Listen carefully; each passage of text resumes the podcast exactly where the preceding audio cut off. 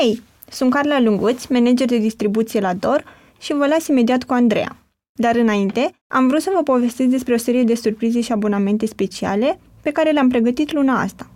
În februarie, abonamentul susținător vine în fiecare săptămână la pachet cu o carte cadou. În plus, am pregătit workshop-uri cu membrii ai echipei, cu prietenii ai DOR, cum ar fi ilustratoarea Ioana Șopov, pe care ți-a ascultat-o la Pe Bune, dar și produse și agende în stoc limitat. De câțiva ani, februarie a devenit o lună importantă pentru DOR, în care reînnoim abonamente și creștem comunitatea. Iar luna asta ne-am stabilit și o țintă ambițioasă de strângere de fonduri. 100.000 de lei. Pentru noi, abonamentul reprezintă forma cea mai sinceră de susținere, inclusiv pentru podcastul pe bune, pentru că banii ajung direct la noi și ne ajută să ne continuăm munca. Intră pe shop.dectoreviste.ro și te așteptăm în comunitatea DOR. Podcastul Pe Bune este prezentat de Unicredit Bank, o companie care știe cât de greu e să-ți transformi ideile creative în afaceri. Dacă ai deja o idee de afacere sau ești într-un moment în care cauți inspirație, intră pe romanianstories.ro și vezi cum au reușit alți oameni ca tine. Eu nu cred despre mine că sunt un actor atins de geniu. Nu-ți imagina că eram luați foarte în serios, ba din potrivă, reacțiile erau vrem să facem un festival. Ce vreți mă voi să facem? Hai mă, fi serios. Dacă faci lucruri exclusiv pentru că îți fac bine, cel mai probabil asta o să se simtă cum.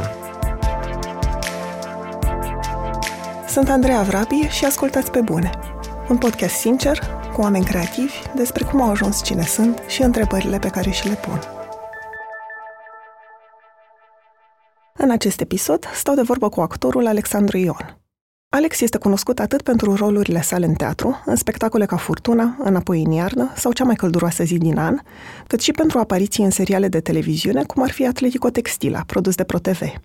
Dar și pentru că este unul dintre fondatorii festivalului de teatru tânăr Ideo Ideis din Alexandria.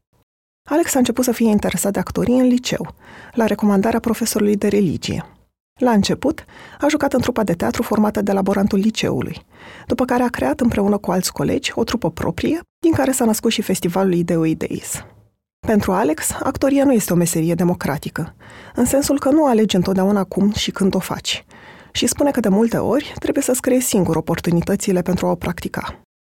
De aproape 14 ani își împarte timpul între două pasiuni, actoria și managementul cultural. Și nu i-a fost întotdeauna ușor să găsească un echilibru între cele două. Iar faptul că mult timp a fost cunoscut mai degrabă ca fondatorul Ideo Ideis decât ca actor, a reprezentat uneori un motiv de frustrare. În același timp, știe că dacă ar fi să moară mâine, nu spectacolele de teatru și serialele în care a jucat vor rămâne în urma lui, ci impactul pe care un festival pornit de niște adolescenți, într-un orășel din sudul țării, l-a avut asupra altor tineri. Salut, Alex! Mă bucur să te-am în studio. Salut! Mulțumesc de invitație! Când uh, ți-am propus să vii la Pe Bune și ne-am văzut pentru pre-interviu, cred că unul dintre primele lucruri pe care mi le-ai spus a fost să știi că eu nu sunt un cocalar. pentru că... pentru că acum, acum joci uh, rolul unui taximetrist din București în spectacolul Taximetriști de Bogdan Teodor Olteanu și eram curioasă dacă ești confundat des cu personajul sau dacă e ceva particular la personajul ăsta. Din, de unde a venit nevoia de a mă avertiza?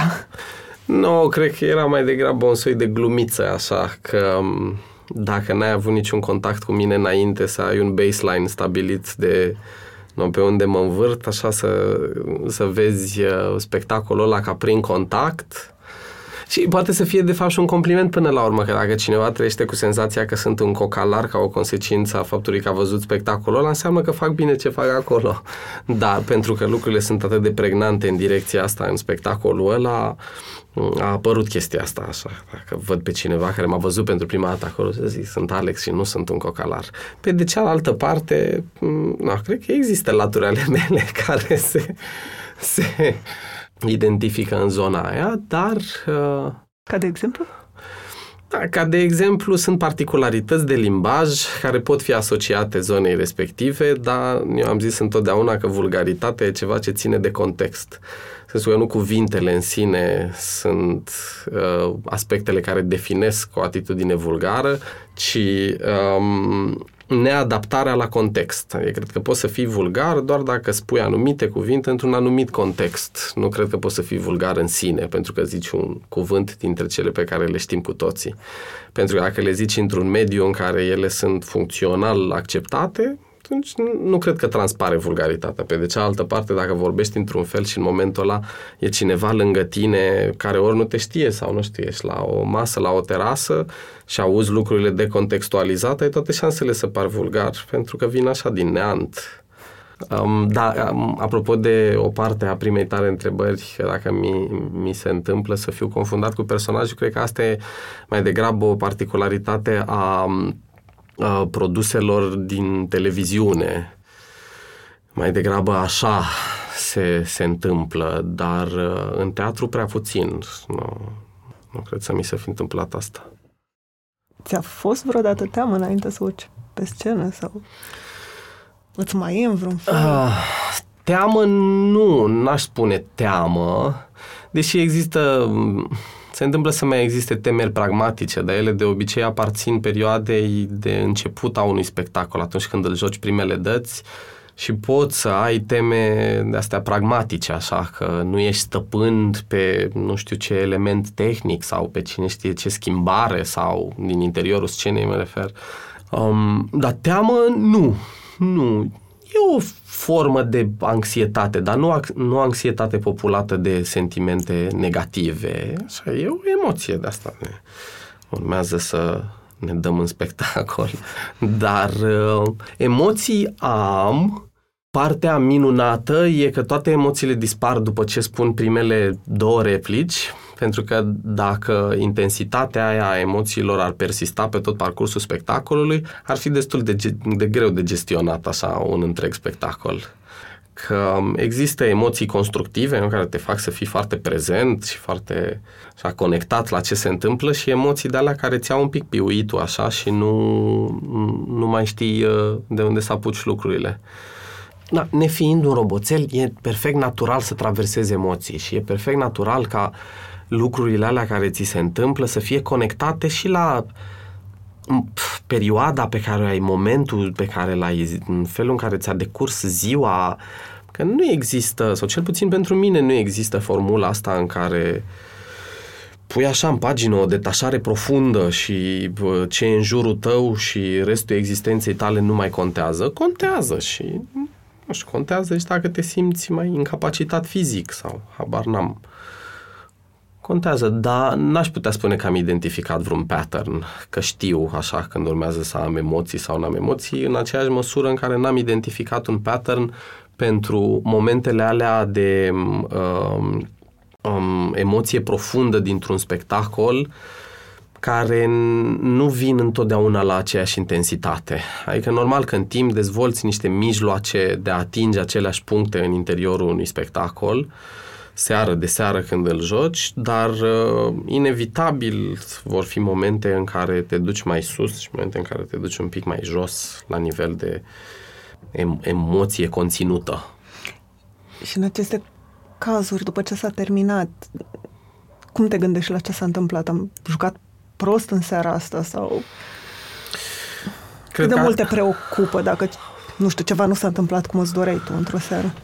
N-are cum să nu te preocupe într-un context în care te preocupă meseria ta, dar cred că e sănătos să nu rămâi blocat în ele, pentru că oricum nu poți să dai timpul înapoi și nici să refaci momentul ăla. Asta e o posibilitate pe care o ai la film mai degrabă, nu la teatru. Pe de cealaltă parte și la film o ai atunci punctual.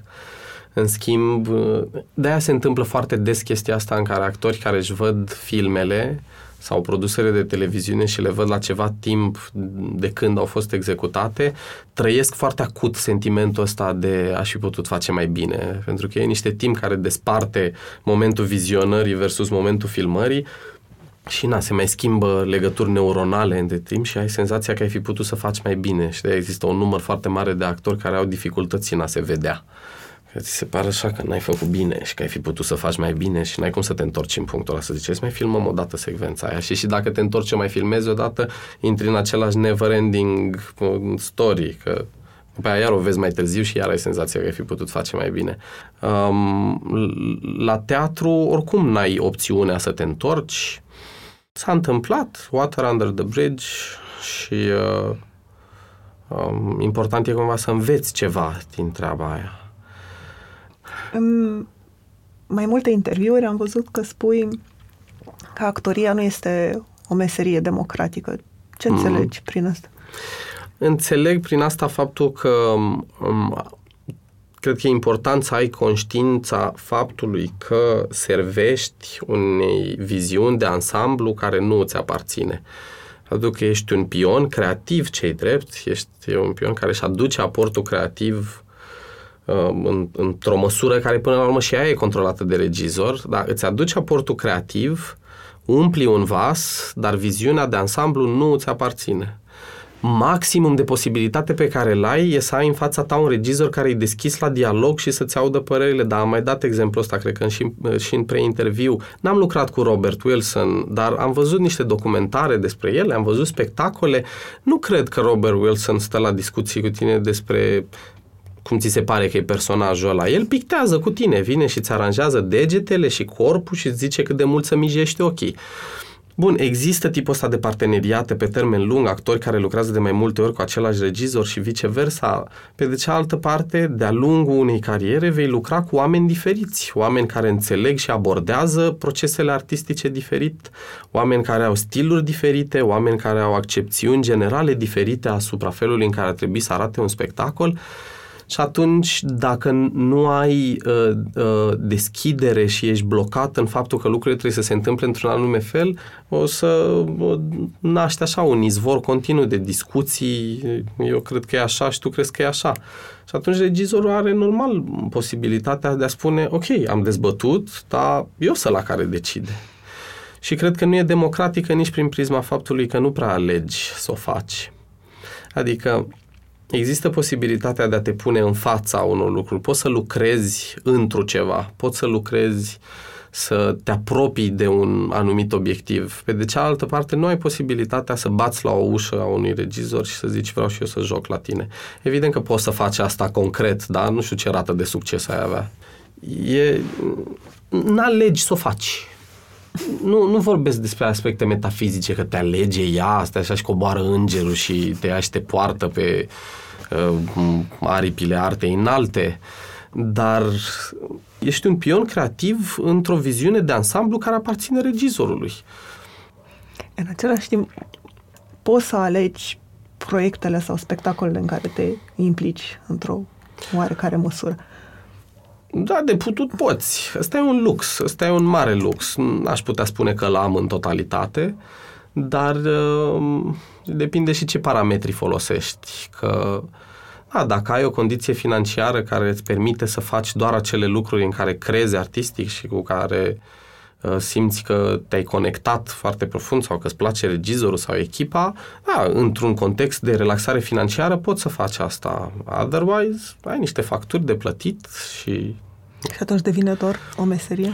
Eu, am, eu susțin asta în general, oricum, că e o meserie. E o meserie care se studiază, e o meserie care se învață, e o meserie pe care o practici ca orice alte meserii. Uh, evident că um, la fel ca în orice altă meserie, sunt oameni mai mobilați pentru ea și oameni mai puțin mobilați. Nu există o autoritate universală care hotărăște cine e și cine nu e. Dar e maxim e publicul chestia asta, da? Și trăim într-o eră a marketingului și marketingul nu poți să pui un, un semn de egal între ce e popular și ce e uh, calitativ. No, și dacă ai și aspecte de astea de uh, subzistență, e un lux să alegi acele, să faci doar acele proiecte în care crezi. Și aici se naște o întreagă altă discuție. Un, în care crezi în ce sens? Că până la urmă mi s-a întâmplat să fac parte din viziuni regizorale cu care să nu empatizez până la capăt. Poate dacă aș fi fost eu regizorul spectacolului ăluia, nu poate. Sigur, dacă aș fi fost regizorul spectacolului respectiv, aș fi făcut lucrurile sensibil diferit. Dar asta nu înseamnă că produsul care a rezultat e ceva ce mi se pare îngrozitor. Cred că e important să reușești să faci o diferență între ce înseamnă partea de gust și ce înseamnă partea de matematica meseriei, pentru că sunt lucruri care sunt produse artistice care la nivel de matematica meseriei sunt perfect viabile uh, și ca om care aparține meseriei să vezi produsul ăla și să zici, bă, da, partea matematică e respectată cumva, dar nu-i pe gustul meu, nu funcționează pentru mine. Tipul ăsta de poveste, tipul ăsta de abordare, tipul ăsta de... Nu, tuturor ne plac uh, mai mult unele lucruri și altele mai puțin. Da, eu mă tot întorc la asta, la faptul că e o meserie. Da, e o meserie care e foarte în uh, uh, ochiul public, ca să spun așa. E o meserie în care factorul de popularitate nu e neglijabil și dar e o meserie, e o școală la care te duci, înveți, o faci, se predă treaba asta. Nu cred că trebuie să ai o poleală de aur să poți să faci meseria asta, nu cred că trebuie să te fie atins îngerul. Nu. A, nu se înțelege că minimizez partea romantică a poveștii, dar partea romantică e ceva ce se revendică din faptul că te urci pe o scenă sau apar pe un ecran în fața unor oameni nu? și se uită la tine, e tipul ăsta de, de dublare, da? și te uiți de la distanță la cineva care performează. Nu? Atunci așa o, mamă, ce tare. Dar uh, tot o meserie rămâne, după părerea mea. Și din punctul ăsta de vedere mă consider un om extrem de norocos, pentru că am identificat repede, de tânăr, de la 15 ani, că îmi place să fac asta, că mă interesează să fac asta, că am drive și energie în sensul ăsta, că pot să mă trezesc foarte lesne dimineața și să fac treaba asta, da, normal că există și momente mai complicate, momente în care mai înjuri așa un pic printre dinți, că te duci la repetiția aia care nu te face să te urci pe pereți de bucurie, da, ai conștiința faptului că proiectul ăla poate să te asiste în a bucui după aia alte proiecte sau că te pune într-o poziție în care vei fi văzut de niște oameni cu care ai putea să lucrezi după aia și tot așa. Momentele complicate sunt alea în care identifici ce te pasionează și descoperi cu durere că nu ești bun la asta sau că sistemul nu te, nu te îmbrățișează. Și cred că sunt enorm de mulți absolvenți de uh, profesii din zona asta artistică, nu doar actori, da? oameni care sunt super pasionați și nu ajung să trăiască din asta sau să practice asta on a regular basis. Cred că atunci e mai complicat. Adică e mai complicat de gestionat la nivel intern, știi? Așa că tu vrei să faci asta, voi nu mă vreți, dar eu vă vreau. Știi? Și faci atunci plângi în pernă. Nu știu ce Până la urmă există o mulțime de exemple în jurul nostru de oameni care prin muncă au uh, depășit orice. Habar n-am, nu știu, am senzația vorbesc mai generalități, oricum mi se pare că zic așa niște... Chiar fără să te întreb la asta, dacă nu ți pare că e un mit. Ba, da, nu știu, totul e un mit, viața e un mit, nu știu, mă dau imediat pe existențial. Na, nu înțeleg nimic din nimic, dar îmi dau cu părerea despre ele, că până la urmă nu, păreristica aia e o vorba a unui prieten despre asta, că toată lumea are păreri, dar nu pot să zic că e cam porcoasă. și știu că e pe liber aici și pot să zic orice, dar totuși hai să nu avem și ascultători care să zică că sunt cocalar. Păi am avut părul lung. nu că părul lung te-ar face cocalar, dar al meu era și dat cu Poate gel și prins cu o bentiță. da. Aveam 17 ani, ok, a fost o fază. Am depășit-o repede.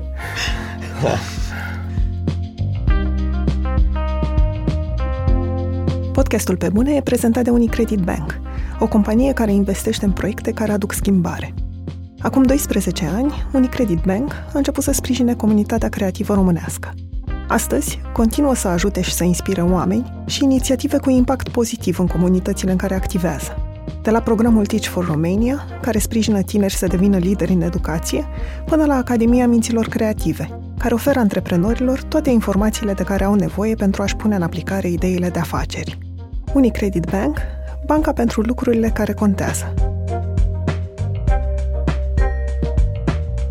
Pentru mulți actori, și cred că ar fi mai corect să spun pentru mulți actori din sectorul independent sau pentru mulți dintre actorii pe care i-am cunoscut eu, să mm, apari în reclame, să joci în producții TV, nu știu, reprezintă un compromis sau încearcă să evite asta pentru că există prejudecata că odată ce ai apărut la TV, nu mai poți fi luat în serios ca actor.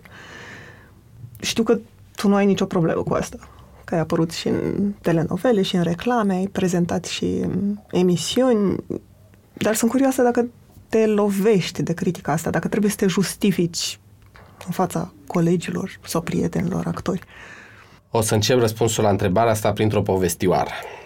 Când eram în anul 3, am primit o propunere, nu o invitație la casting, am primit o propunere să joc într-un sitcom la o televiziune națională.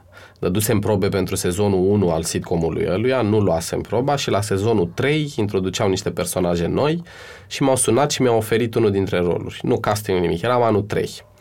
Foarte cățărat pe aripile artei înalte și elitiste. Și am spus nu. Și au încercat să mă tragă de limba așa, dar de ce nu vrei? Și am zis, nu, nu, nu, că am proiecte, am treabă, n-aveam nimic de făcut, să ne înțelegem, dar nu, nu, nu, nu, nu. Și au zis, bine, nu vrei, o să facem casting. Și i-au dat să facă castingul unui uh, domn, și o să și spune pe numele lui Florin Chevorchian, care era profesorul meu de scrimă la UNATC atunci. Și aveam o relație bună cu domnul Chevorchian și m-a sunat și m-a întrebat, mă, Alex, dar de ce nu vrei? Și nu știu ce am bălmăjit eu acolo, dar tot din categoria nu vreau că am proiecte și m-a întrebat ce proiecte. Și m-am împulecat un pic și proiecte, că n-am niciun proiect. Și am zis, nu, nu vreau, nu vreau. Și până la urmă, din, la finalul acelei discuții, am avut un declic în care mi-am dat seama că luasem respectiva decizie gândindu-mă la ce o să creadă prietenii mei despre mine, nu la ce vreau eu să fac. Și procesul ăsta decizional în sine era profund greșit, după părerea mea. Și am zis, ok, bun, hai să dăm un pic asta la o parte și să mă gândesc ce aș vrea eu să fac. Eu aș vrea să fac asta. Și am ajuns la concluzia că, băi, aș vrea să fac asta. Nu făcusem niciodată televiziune, nu știu dacă pusesem piciorul pe un platou de filmare în care eu să am un rol important. Și am zis, da, de ce să nu vreau să fac asta? Bun, exista și partea financiară la mijloc. Eram anul 3, urma să fac niște bani, era un sitcom cu 60 de episoade. Și l-am sunat înapoi și am zis, m-am gândit mai bine și vreau de fapt să fac asta. Și a zis, na, noi acum am dat drumul la casting, o să trebuiască să vii la casting. N-ai vrut când ți s-a dat, acum vino și de casting. M-am dus, am dat casting, am luat castingul, am făcut acel sitcom și a fost o experiență care mie nu mi-a folosit foarte tare. Pentru că am învățat lucruri. Pe lângă că am făcut niște bani, care erau foarte mulți pentru un student de anul 3. Dar am învățat ce înseamnă să filmezi la ritm, filmam un episod jumate pe zi, am învățat ce înseamnă să înveți replici pe care le primeam atunci, pe loc, pe, pe platou, scene întregi. Bun, nu discutăm despre uh, latura artistică. Era un sitcom, e un gen, nu? E un gen, reprezenta un gen. Și de atunci am tot făcut televiziune, și reclame, și telenovele, și seriale, și emisiuni, și toate. Nu cred că e cu bine și rău. Nu cred că există rețete pe care le poți pune pe comportamentul uman din punctul ăsta de vedere și să zici tu faci bine, tu faci rău că te duci. Cred că uh, totul se întoarce la un filtru propriu filtru propriu care e conturat și de dorințe, de nevoi, de interese, de... N-aș putea niciodată să judec pe cineva că s-a dus și a făcut un produs care mi se pare sinistru. Sunt, există și acum la TV produse la care ai gag reflex când le vezi. Dar asta am eu. Nu cred că sunt deținătorul adevărului absolut, nici eu și nimeni altcineva. Nu cred că e o autoritate care stabilește ce e bine și ce e rău. Mm, cred că e important să poți să-ți formezi un filtru propriu și să alegi în consecință, neacroșat de gânduri din categoria, da, prietenii mei ce o să creadă. Până să te gândești la ce o să creadă prietenii tăi, cred că e mai sănătos să te gândești ce crezi tu, ce vrei tu. Mm, m-am lovit, mai ales la început m-am lovit, nu am lovit de nimic. M-am confruntat cu atitudini critice de, bă, da, de ce face aia. Nu știu să zic, n-am nicio explicație de dat nimănui. Putem să povestim la bere, sigur, putem să vorbim despre efectele televiziunii, putem să vorbim despre ce înseamnă perpetuarea asta a unor modele proaste, putem să vorbim despre cum anume impactează televiziunea, marea masă, ce responsabilitate poartă povestea asta. Putem, filozofăm două zile și două nopți, dar nu despre asta e vorba. E vorba despre faptul că tu ești în afara mea și până la urmă nu ți-a dat nimeni niciun drept să hotărăști tu, ci nu să hotărăști, ce să zic, să trăiești cu senzația că știi ce e mai bine pentru mine. Dar e, e o, o discuție care e foarte prezentă în târg și cu care m, și eu m-am confruntat la, la începuturile uh, meseriei astea și cu care cu siguranță se confruntă așa cum tinerii, pentru că mai aud și pentru că lucrez în proiecte cu, cum e Ideo Idei sau așa, în care sunt foarte mulți tineri, aud uh, tipul ăsta de atitudini, că nu fac aia, că nu o să mă mai ia Cristian Mungiu după aia în... Nu știu, și cred că și mai bine ar fi să-l întrebăm pe Cristian Mungiu. N-ai, ai luat, te-ai gândit vreodată să nu iei un actor că l-ai văzut că a făcut o reclamă la TV? Că, da, e o discuție super prezentă asta. Eu n-am niciun răspuns. N-am, repet, nu cred că-s rețete. Am prieteni și de o parte și de cealaltă. Oameni care zic, bă, nu e bine, nu e bine că faci asta, nu e bine că te-ai compus într-o direcție care uh, te-a ținut departe de niște lucruri, dar concretețea faptului că m-a ținut departe de lucrurile alea nu ți-o poate oferi nimeni te-a ținut departe. Dar dacă nu făceam sitcom-ul ăla și telenovela, eram acum la can, urcat pe pereți. Nu, nu există certitudinea asta. Eu nu sunt foarte confortabil cu alegerile pe care le-am făcut. N-am niciun regret major în sensul ăsta. Lucrurile alea pe care am ales să le fac, um, deciziile respective nu au fost condiționate doar de dacă mi se pare că e un produs bun sau nu, sau dacă mi se pare că o să-mi facă bine la imagine sau nu. Au fost și alți factori în joc, nu? Am bani de mâncare sau nu? Acum nu, nu sună dramatic, că nu e din fericire, n-am trăit lucruri de astea așa, dar ce zic e că factorul financiar și de subzistență nu e ceva ce să poți da la o parte din ecuația asta.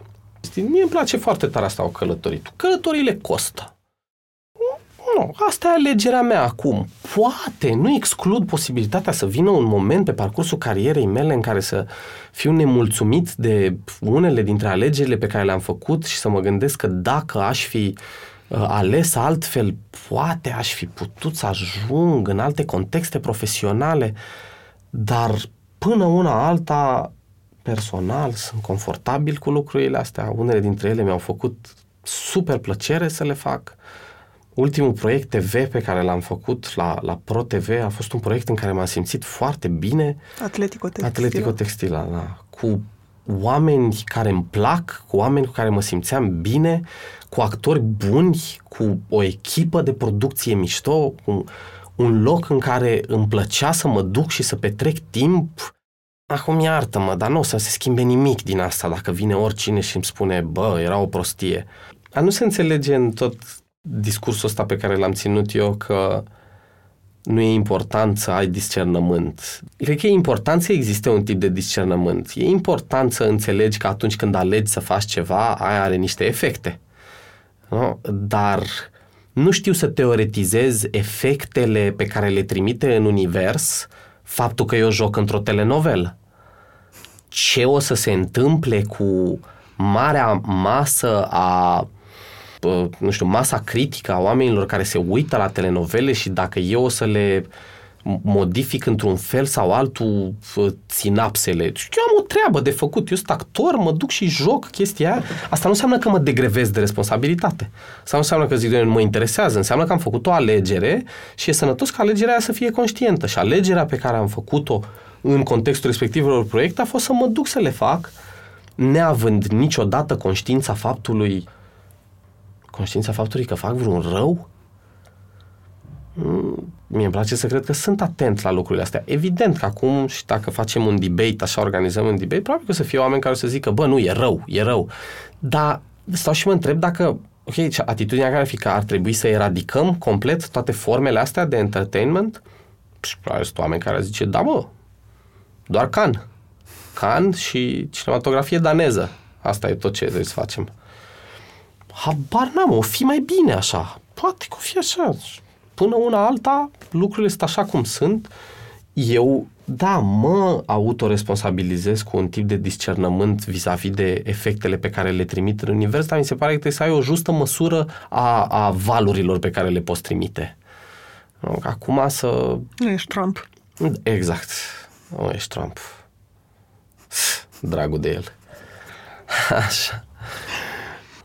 Când povestești despre cum tu și regizoarea Andreea Borțun ați pornit Ideo Days, dar și mm. cum ai ajuns tu ca actor, îl menționezi pe domnul Eugen, Da. laborantul din liceu. în Hai care... să-i dăm cu emoție. Uf! Bine, mă gândeam nu neapărat că vreau să scot emoție de la tine, nu, dar Nu, știu, da. e o chestie pe care chiar cred că o facem prea rar, că nu oferim credit oamenilor care au contribuit la parcursul nostru. Da. Spun povestea? Spune. Spun povestea. Povestea e așa. Uh, am intrat, când eram în clasa 9, am intrat în trupa de teatru a liceului, trupă de teatru care era coordonată de laborantul li- liceului, domnul Eugen, pe numele lui. Am intrat în această trupă pentru că, cu multe semne de exclamare, așa, u, cum, doamne iartă, s-a întâmplat așa, profesorul de religie m-a oprit pe hol și pe holul liceului și mi-a zis, da, de ce nu te duci la trupa de teatru? Și a fost prima dată când am auzit cuvântul teatru în relație directă cu mine. Și m-am dus la trupa de teatru și de acolo a început un periplu de uh, mers la festivaluri pentru adolescenți. Majoritatea erau în limba engleză, nu majoritatea, toate la care am fost erau în limba engleză. Și uh, cu această trupă coordonată de domnul Eugen. În clasa 10 după niște spectacole lucrate cu, cu el, noi ne-am făcut propria trupă și ne-am separat. Din trupa asta pe care am făcut-o, um, a evoluat, a, s-a născut mai târziu Ideo Days și după aia toate celelalte proiecte ale asociației.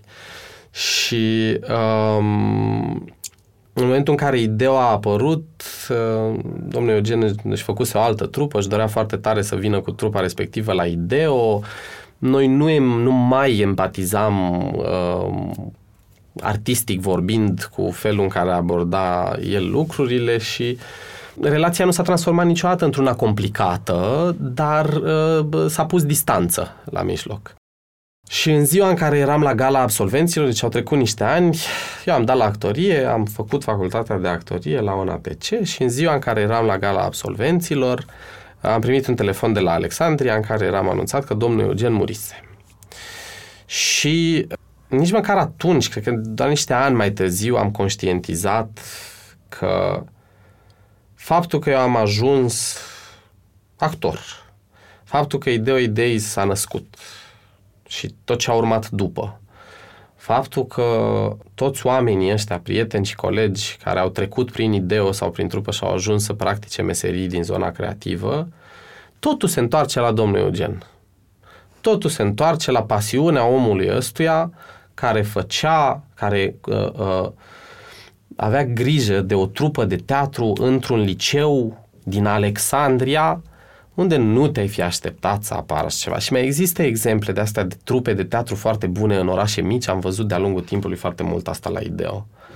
Și e un subiect foarte emotional pentru mine, pentru că mi-am dat seama în timp că domnul Eugen a murit fără ca vreunul dintre noi să-i spună fenomenul ăsta de la tine a pornit. Și e neplăcut sentimentul ăsta de a ne putea să, de a, a ne putea să te întorci la, la a spune asta. Dar e o realitate, realitatea asta e.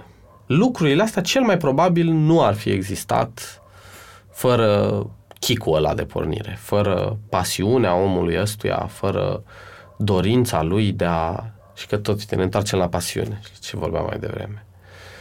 E hard, așa, e destul de hard că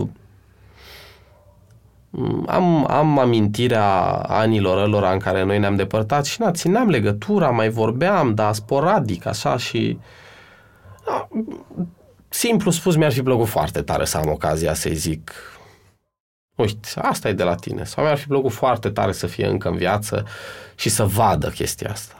Că acum știi să-i spun. Acum știi să-i spun și să am grijă să înțeleagă. A, m-am emoționat. da. Mi-ar fi plăcut foarte tare să poată să vadă lucrurile astea. Pentru că ei se datorează foarte mult. Foarte, foarte mult.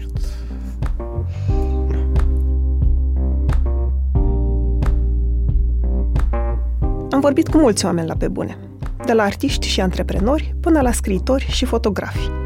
Au fost alegeri subiective, dar am vrut să invit în fața microfonului oameni care au ajuns să fie printre cei mai buni din domeniul lor. În valoarea perseverenței și a muncii către un ideal, crede și Best Jobs. Prin tooluri și informații online, Best Jobs își ajută utilizatorii să exploreze o multitudine de oportunități și să descopere jobul care le permite să-și valorifice la maximum skillurile și pasiunile. Pentru că, atunci când te gândești la ce vrei să faci, nu este niciodată vorba despre o simplă alegere, ci de a descoperi unde e locul tău. Intră acum pe Best Jobs și descoperă jobul unde poți fi și tu cea mai bună versiune a ta.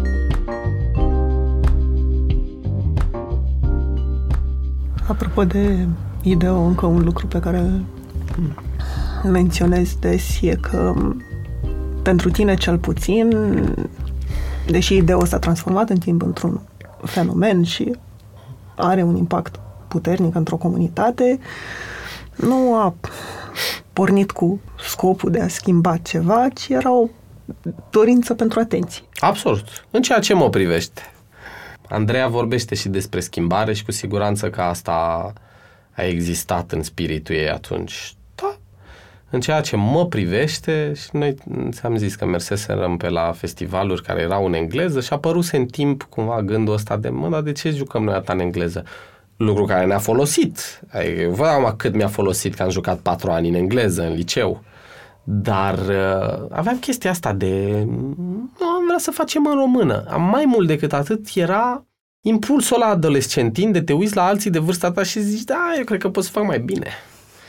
Eu cred că pot să fac mai bine așa, ia să fac și No, și noi am pus cumva, a, nu cumva, am pus uh, pornirea aia la lucru și am să verific. Asta, asta de fapt voia să trebuie, că sunt mulți tineri care vor atenție sau vor să fie băgați în seamă într-un fel, dar nu și trec mai departe la acțiune. Și ce crezi că a fost diferit în cazul vostru? Cred că e și un concurs de evenimente. Noi eram un grup, noi eram o trupă, eram un grup și ne sprijineam cumva unii pe alții în gândurile astea.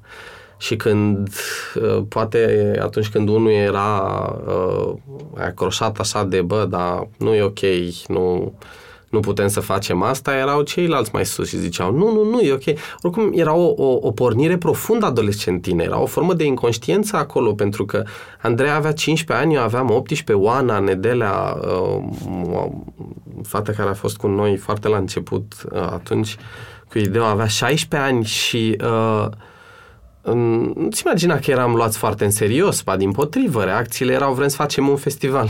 Ce vreți mă voi să facem? Hai mă, fi serios. Vedeți-vă de treaba voastră. Și a ajutat foarte tare că Andrei Borțun, verișorul Andrei, a putut să ne ajute cu niște lucruri concrete și că ne-a sprijinit. A ajutat foarte tare că domnul Iureș a venit de la prima ediție și a fost acolo cu noi.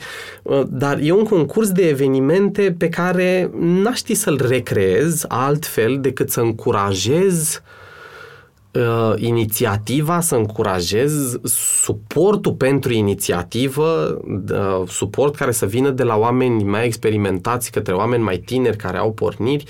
Dar, sincer, m-am pus în poziția asta și uh, că l-am, l-am și întrebat pe domnul Iureș niște ani mai târziu, m-am pus în poziția asta să mă sune acum cineva, acum, la 31 de ani, cu atât cât sunt, să mă sune cineva din nu știu, zi un oraș de ăsta mic, de, mic, mic, să fie eventual și departe. Să mă sune și să-mi zică vrem să facem un festival. Aha. Și câți ani aveți? 15 și 18. Aha. Și ce festival? De teatru. Mm, aveți teatru în oraș? Nu. A, aveți cinema? Nu avem nici cinema, da, vrem să facem festival. Și stăteam să mă întreb dacă m-aș duce. Și dacă nu m-aș duce, ar fi greșit ar fi wrong să stau aici și să povestesc despre cum încurajez suportul și să primesc telefonul ăsta și să zic nu mă, nu mă duc. Am numai că nu te duci în blind, nu te duci la orice.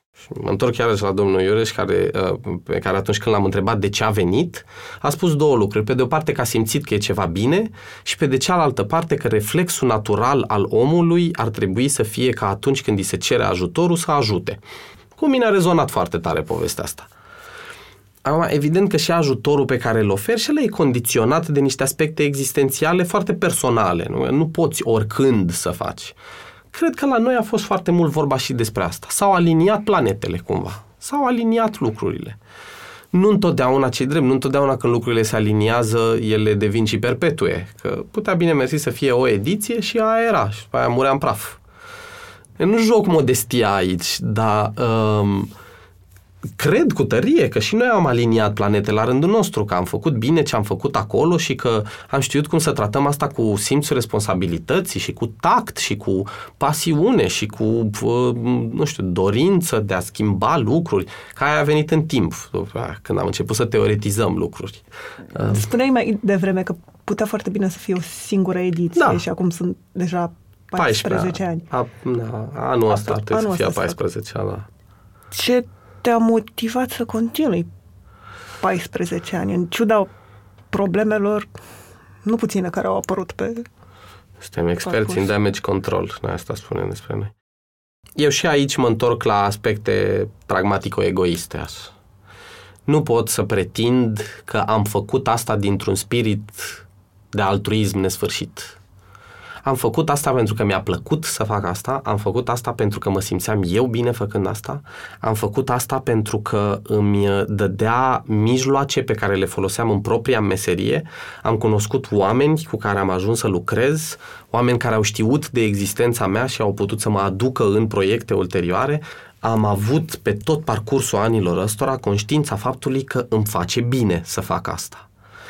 Evident că nu e exclusiv asta, că în general, again, nu știu dacă am dreptate, dar dacă faci lucruri exclusiv pentru că îți fac bine, cel mai probabil asta o să se simtă acum.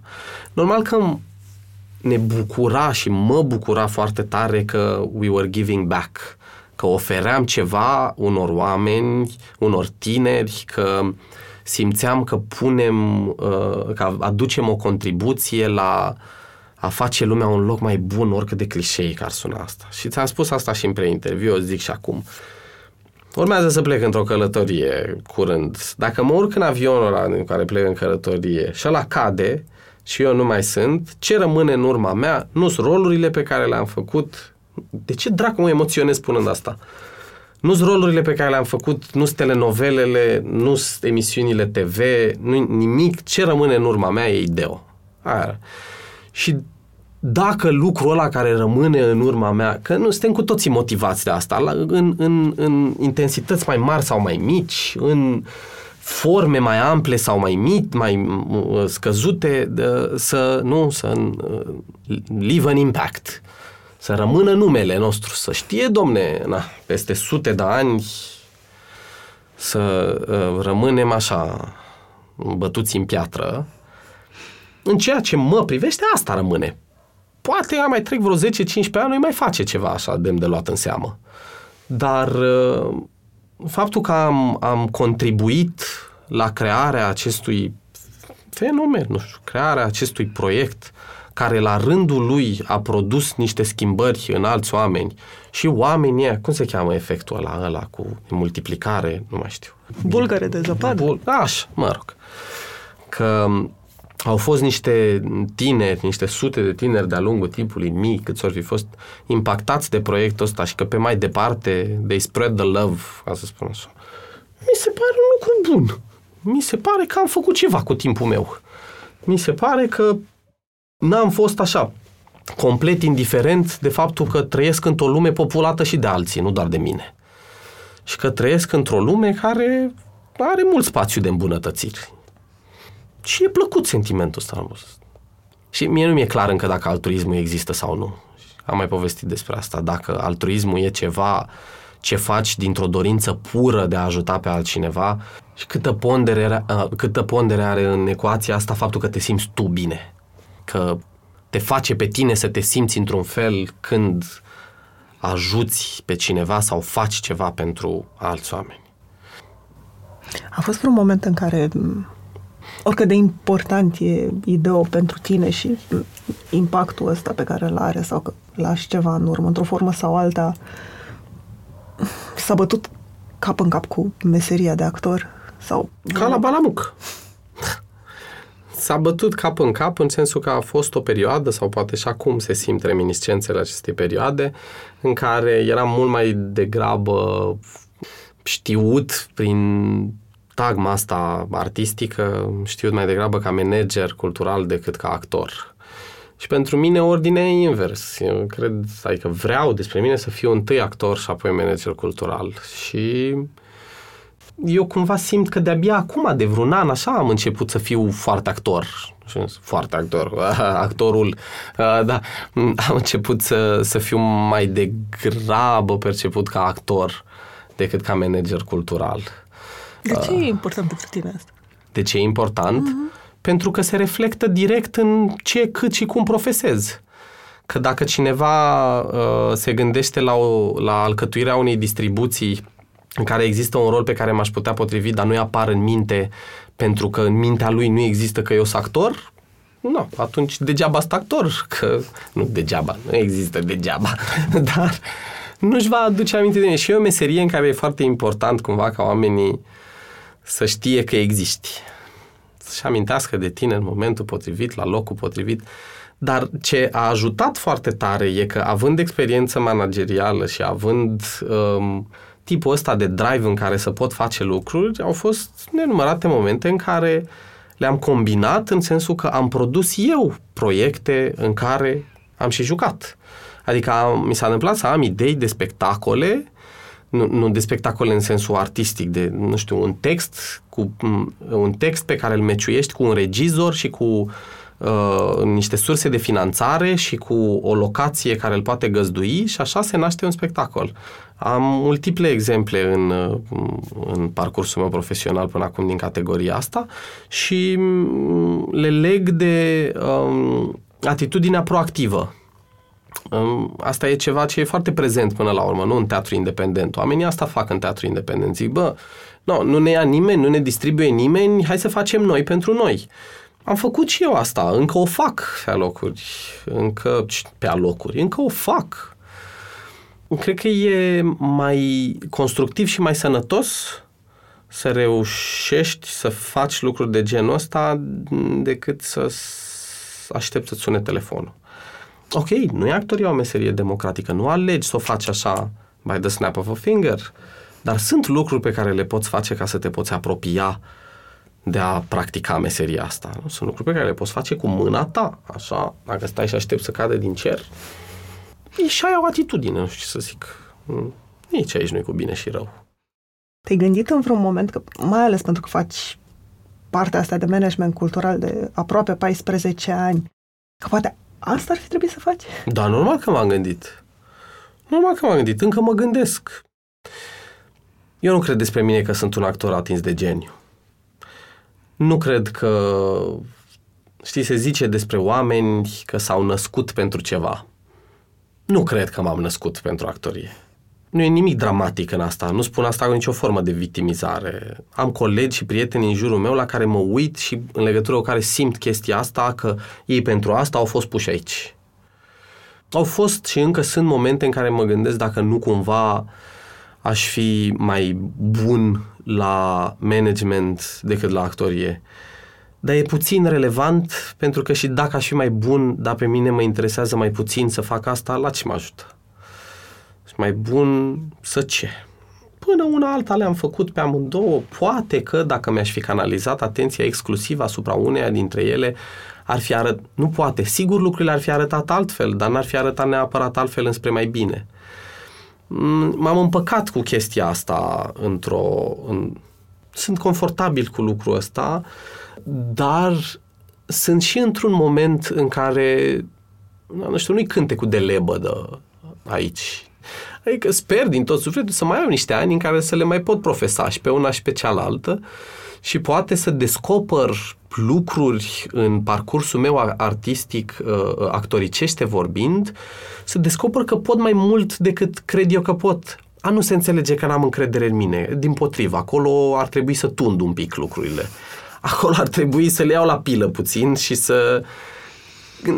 N-am avut niciodată carențe de încredere, repet, ba din potrivă, dar cred că am încă lucruri de descoperit, artistic vorbind uh, și existențial. Uh, cred că am încă zone de explorat, cred că sunt încă ceacre nedescrise, a se lua sensul metaforic al expresiei, că nu cred în ceacre, dar așa, da, și asta depinde foarte tare și de întâlnirile pe care, întâlnirile fericite pe care sper că urmează să le am. Nu știu, nu știu. nu, și până la urmă cum raportezi asta, dacă, aș, dacă ar fi fost mai bine să? Raportez la ce? La contribuția pe care aș fi putut să o aduc în lume?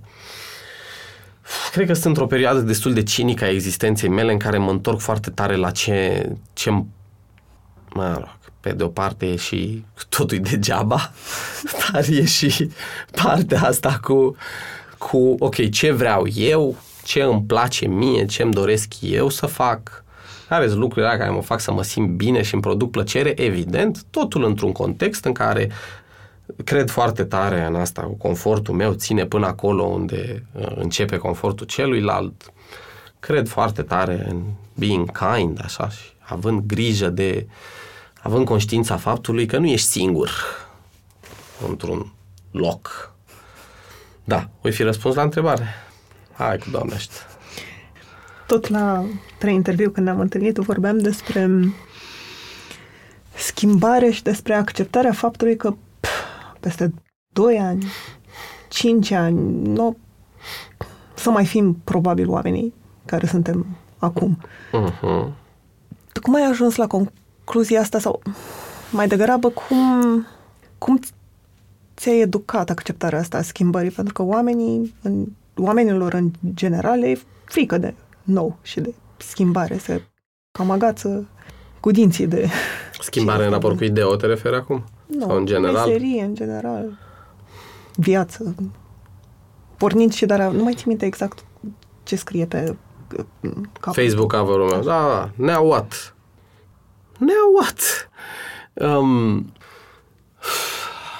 mi se întâmplă în mod natural, zic eu, să traversez momente de low.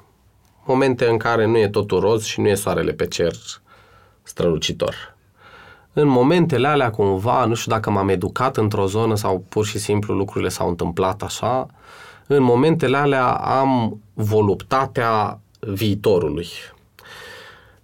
Atâta timp când nu vorbim de aspecte clinice sau patologice, orice stare nasoală pe care o traversezi, orice perioadă nasoală pe care o traversezi, se încheie. Bun, nu vorbim de lucruri catastrofale, nu vorbim de lucruri dramatice, nu vorbim de uh, uh, lucruri groaznice sau așa, dar uh, oricât de nas- nasoale ar fi lucrurile la care te gândești sau știi, incapacitatea de a te da jos din pat în timpul când sună ceasul, Uh, mai devreme sau mai târziu, că e o zi, că două, că cinci, că două săptămâni, apare ceva, ori o modificare chimică la nivel intern, ori ceva ce vine din exterior, care o să schimbe lucrurile și o să, mai ales în tipul ăsta de existență dinamică, așa cum au oamenii din sfera asta în general, și că astăzi nu faci nimic și îți sună mâine telefonul și te trezești că joci rol principal, mai știu eu pe nu știu. Astea sunt lucruri care se întâmplă, se întâmplă des, se întâmplă pe la toate casele, la case mari și la case mici, se întâmplă, mi s-a întâmplat și mie. Și uh, da, vine, vine ceva ce vine ori din interior, că e o modificare chimică, ori din exterior și schimbă. Schimbă și pune, pune în pagină faptul că lucrurile nu stau în loc, lucrurile uh, merg înainte, mă rog, așa ne-a hotărât noi să creăm această realitate imaginată a timpului, nu? Lucrurile merg înainte, nu știm să privim altfel. Că vrei tu, că nu vrei, ele tot să meargă înainte. Soarele tot o să apună și o să răsară și uh, o să continui să existi. Mă rog, and then you die. Dar, uh, ok, Um, mie îmi place chestia asta. Mie îmi place chiar și atunci când mi-e nasol, îmi place gândul ăsta, ia, acu ce o să se mai întâmple. Mi se pare că e fun, cumva. Dar nu obosești unor să legi? E, cum nu obosești? Ca la malamuc. Uite, se simte și de voce acum, se simte un pic ob... Suntem niște obosiți. Deci normal că obosești. Obosești rău. Obosești sau nu, nu vorbesc pentru în numele nimănui. Eu obosesc grav. Și când obosesc, caut. Când obosesc, mă odihnesc. Citit o chestie, ceva, nu știu, de asta, un mim de asta de circulă pe Facebook. Că atunci când obosești, nu trebuie să renunți, trebuie să te odihnești un pic. Și pare frumos așa. Sincer, scurt, fără elu cu, elu cu brații majore ai obosit, impulsul nu trebuie să fie înspre renunțare. Odihnește-te un pic, uită-te la lucruri mai clar. Bea un cico, nu știu, stai la soare, citești o carte, habar n-am. uită-te într-un punct fix. Și vezi ce vine după, că n-are cum să țină la nesfârșit, că nu suntem programați chimic așa. Pe mine mă pasionează foarte tare zona asta, minții umane, mamă, știi, cum fac să nu sune pretențios acum, a minții umane, a aspectelor antropologice care țin de evoluția speciei, de ce ni se întâmplă în rolul ăsta al nostru de mamifere care trăiesc cu senzația că se învârte universul în jurul nostru. S-am povestit asta, mi se pare că ne-am întors la Galileo Galilei și la perioada heliocentrică. Știm că nu se învârtește soarele în jurul Pământului, dar avem senzația că se învârtește universul în jurul nostru. Aș, la artiști, vai, vai, ce? Așa. Când obosești, odihnește-te un pic. Lucrurile o să se schimbe.